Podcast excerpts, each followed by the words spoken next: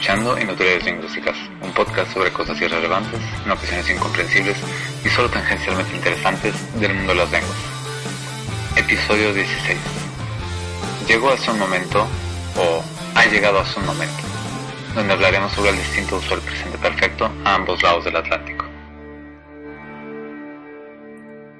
Hola de nuevo, bienvenido a este tu hora quincenal podcast sobre cosas absolutamente innecesarias encima lingüísticas.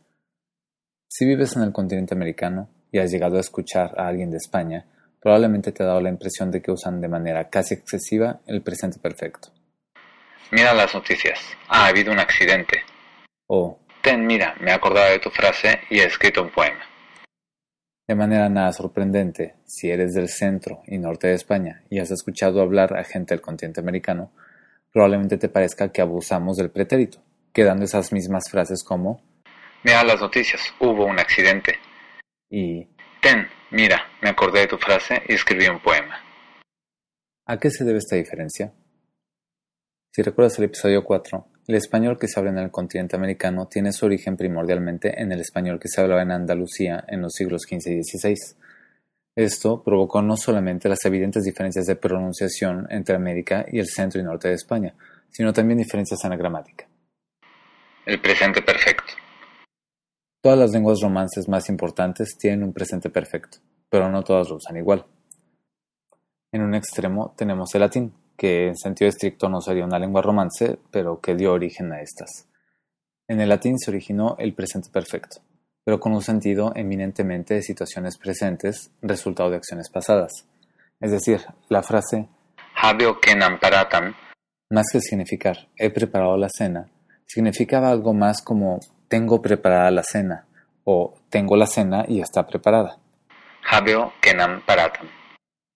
En el otro extremo tenemos el francés, el italiano del norte de Italia y el rumano, donde el presente perfecto se utiliza, al menos en la lengua hablada, para toda acción pasada y donde el pretérito ya no se usa. Entre estos dos extremos se encuentran el español de América y Andalucía por un lado y el español del centro y norte de España por el otro. Cuando los andaluces llevaron su español a América, el presente perfecto había adquirido en toda la península ibérica un sentido adicional al que tenía en latín, y servía también para expresar situaciones duraderas o repetidas que se extienden al presente.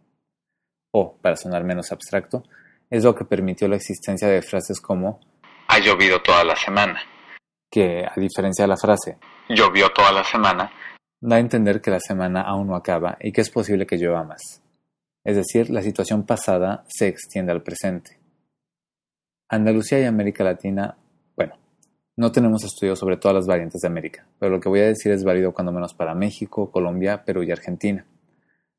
Entonces, estas zonas mantuvieron esa fase de la evolución del presente perfecto. Mientras tanto, el centro y norte de España siguieron desarrollando su sentido, quedando más cerca de la situación del francés e italiano del norte de Italia.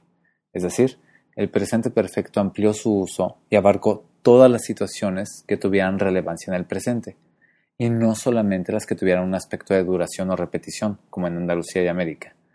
Esto dio origen a que pudieran surgir frases como Me he levantado de buen humor. que hace referencia a un solo evento que no es ni repetido ni duradero, pero que tiene relevancia presente para el hablante. Espero que con un ejemplo más se pueda resaltar la diferencia.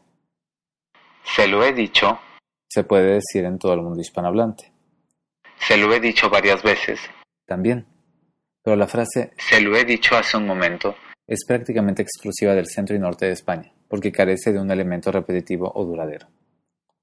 Además del presente perfecto, hay otras diferencias provocadas por el origen andaluz del español de América y por el desarrollo separado de ambas zonas, como lo son el tuteo y el voceo y el uso de los pronombres, pero eso deberá esperar otro episodio.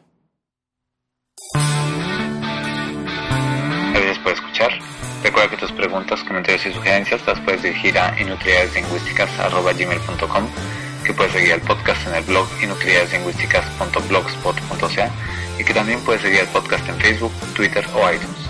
Nos vemos en la semana.